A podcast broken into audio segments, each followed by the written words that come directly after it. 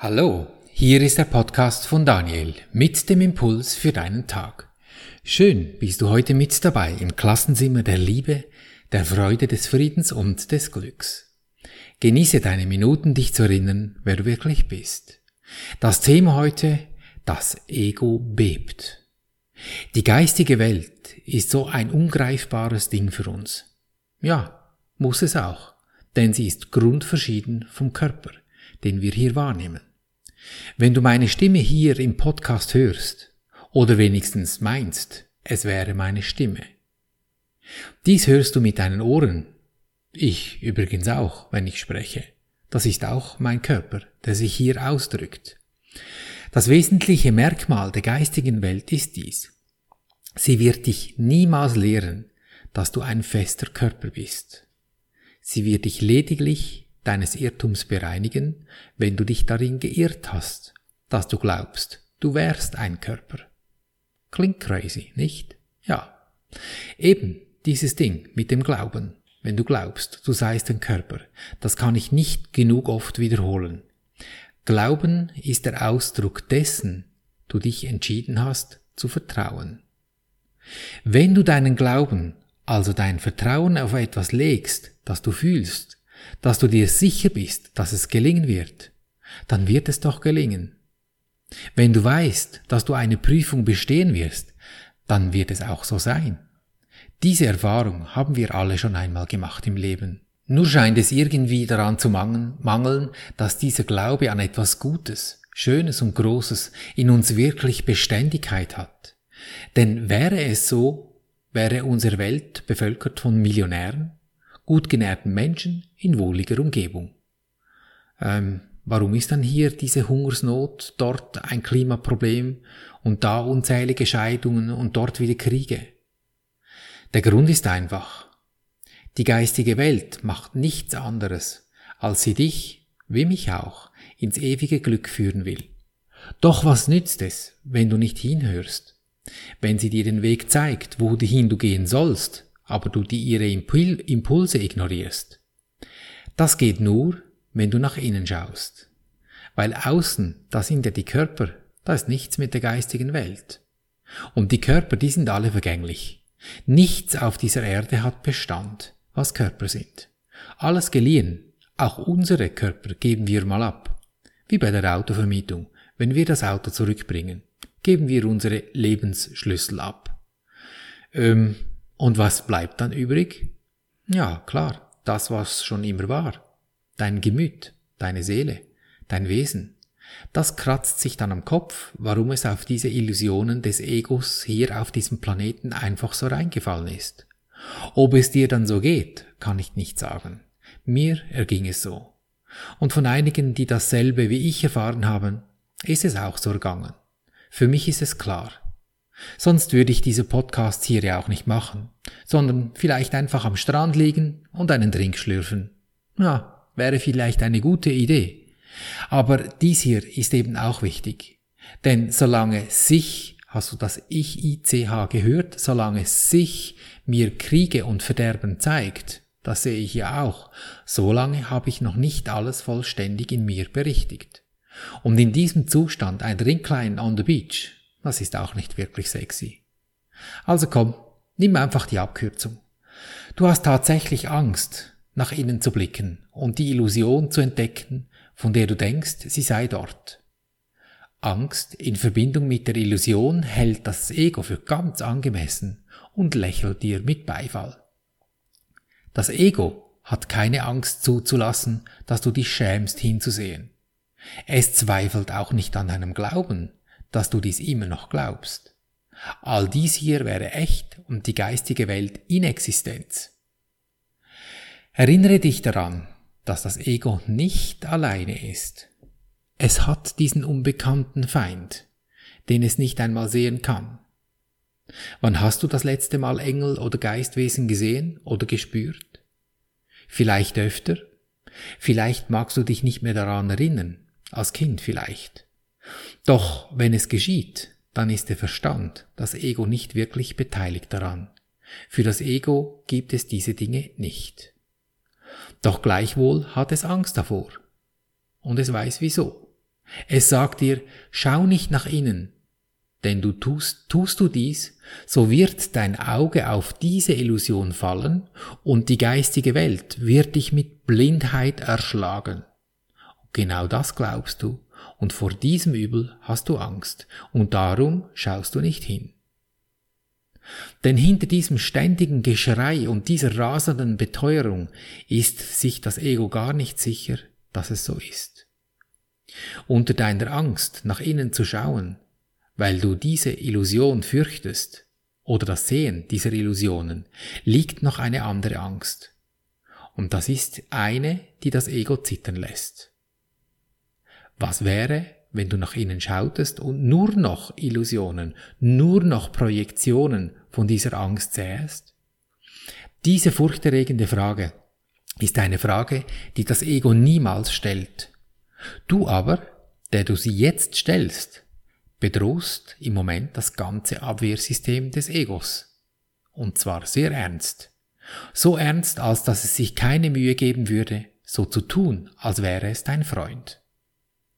In dem Moment, in dem du deine Sicht auf schwierige Dinge in deinem Leben änderst, da hebt sich die Frequenz. Logisch, wenn es besser wird, heller. Du hast dein Verurteilen über Menschen korrigiert und dich von der Überzeugung losgesagt, dass deine Identität im Ego liegt. Denn mit dem Berichtigen deiner Sicht auf etwas hast du in dir Frieden geschlossen. Du verurteilst niemand mehr, weil er einen Fehler begangen hätte. Wie schnell das gehen kann und wie erleichternd, wie erleichternd das so etwas ist, da habe ich dir nun ein Beispiel mitgebracht. Als Eventmensch habe ich für einen Kunden eine Eventserie gestaltet. Täglich waren durch den Tag mehrere tausend Gäste in der Ausstellung und abends haben wir sie für Dines umfunktioniert. Für die Ausstellung hatten wir schwere Plexiglasscheiben bedruckt, welche quer durch die Räume gehängt wurden. Diese Teile mussten für den Wechsel zu den Diners jeweils entfernt werden. Die Kunst an der Sache war die, dass wir lediglich eine Stunde Umbauzeit hatten und gleichzeitig die Besucher möglichst schonend, aber speditiv aus der Location bringen mussten. Das gelang meist ziemlich gut bis auf ein einziges Mal. An einem Abend rastete ein Besucher komplett aus, weil er sich die Ausstellung noch ansehen wollte, die wir eben abbauen wollten. Ich bat ihn höflich, sich doch bitte aus diesem Sicherheitsbereich zu entfernen. Mit hochrotem Kopf brüllte er mich an, was ich mir Schnösel eigentlich erlauben würde. Jedes Wort von mir war Öl ins Feuer. An einem Punkt war Schluss mit lustig. Ich rief die Security. Und was geschah? Ich, mittlerweile ziemlich auch kochend, drehte zwei Schritte zurück. Der Security wechselte zwei, drei Worte mit diesem Mann, die ich nicht hören konnte. Dieser Mann drehte ohne einen Mucks zu verlauten auf dem Absatz um und spazierte, wie wenn nichts geschehen wäre, zur Imbissbude vis-à-vis -vis von unserer Aufbauten. Mir blieb wirklich die Spucke weg. Ich ging zum Security-Mann hin und fragte, hey, welchen Zaubertrick hast du jetzt genau angewendet? Er schaute mich mit einem breiten Grinsen an und sagte, nicht viel. Es sei jetzt gut, habe er ihm gesagt, und er solle doch bitte den Raum verlassen. Hä? Nicht dein Ernst?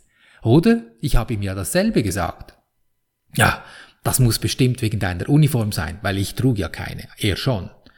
Nein, klärte er mich auf. Das geschieht bei Ihnen häufig.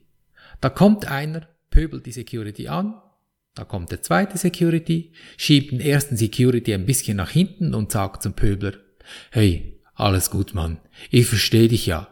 Du bist in Not, und mein Kollege, ja, ja, der war gerade nicht so nett mit dir. Aber komm, es ist besser, du gehst, weißt du, für uns beide. Ja, und dann gehen die. Es ist das böse Mann, gute Mann Spiel. Also und jetzt für dich zum Mitschreiben die Nummer mit dem Ego und der Wut. Wer ist mit dem Ärger und da wie ein begossener Pudel? Der Security-Mann? Nein, der hat bloß gelacht.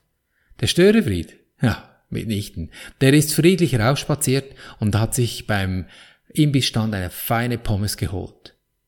Und wer bleibt dann? Nicht mehr viel übrig. Ich. Verdutzt stehe ich in der Mitte und kratze mich am Kopf, was da eben geschehen war.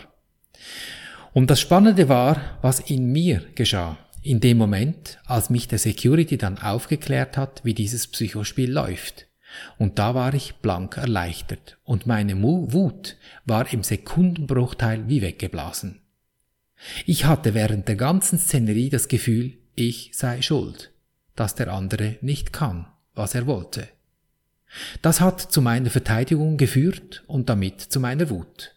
In dem Moment, wo ich nach innen schaue und realisiere, dass gar nicht ich die Zielscheibe bin, da fliegt das Lügen Lügenkabinett auf. Es geht darum, dass ich erkenne, dass nicht ich das bin, was da steht und angegriffen wird. Das war in diesem Beispiel vom Besucher und mir gespielt wurde, das war ja ziemlich offensichtlich. Und das geschieht mit uns die ganze Zeit.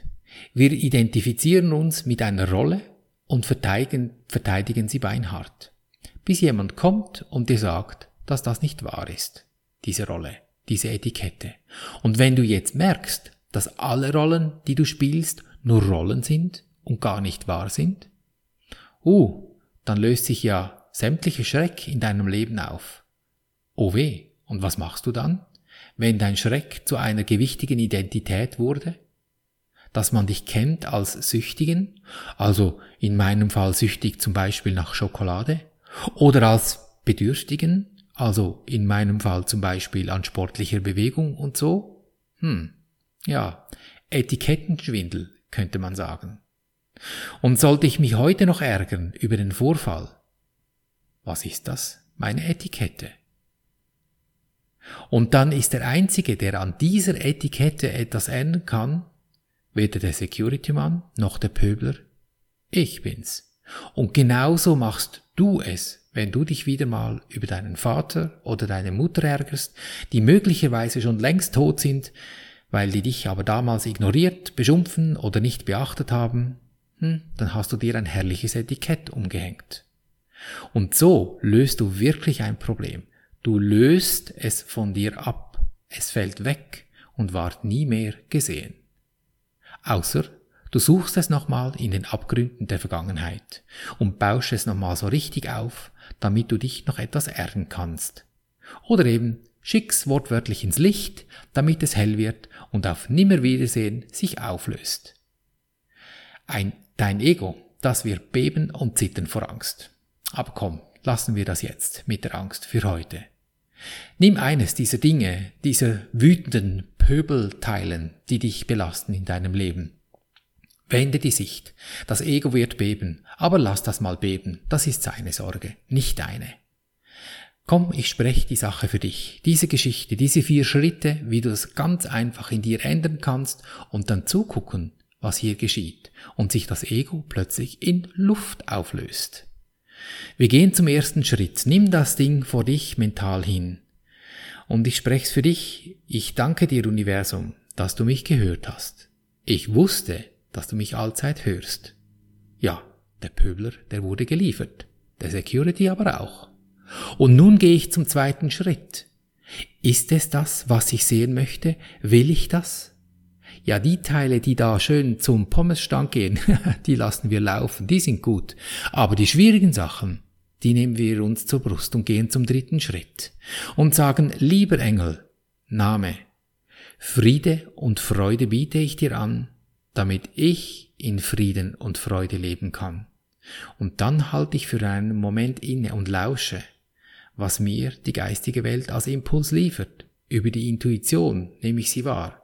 So der erste Gedanke, der in den Sinn kommt, wie sich dieses Wesen, dieses Projekt, was immer du dir gerade genommen hast, wie sich das wandelt, weil es wandelt sich ja von etwas Schwierigen in etwas Gutes, weil du hast ihm etwas Gutes angeboten. Wandelt es sich noch nicht, dann nimm das, was sich jetzt noch nicht gewandelt hat, und beginn mit dem wieder von vorne. Biete ihm wieder etwas Gutes an. Mach so lange, bis dieses Ego irgendwo fertig zittert. Luft ausgeht. Und dann gehst du zum vierten Schritt. Du berichtigst in, in deinem Herzen dies in dem, dass du den Endzustand dieser Stimmung, wie es sich ausdrückt, wenn du Frieden und Freude angeboten hast, wie diese Stimmung ist. Und so, wie wenn es schon so wäre. Darin bewegst du dich. Jetzt. Erkennst du die Stille dieses Augenblicks, wenn du dich 100% im gefühlten Endzustand befindest? Jetzt? Wenn du deine Sicht in dir gewendet hast? Jetzt? Kein Gedanke stört mehr deinen Zustand. Jetzt.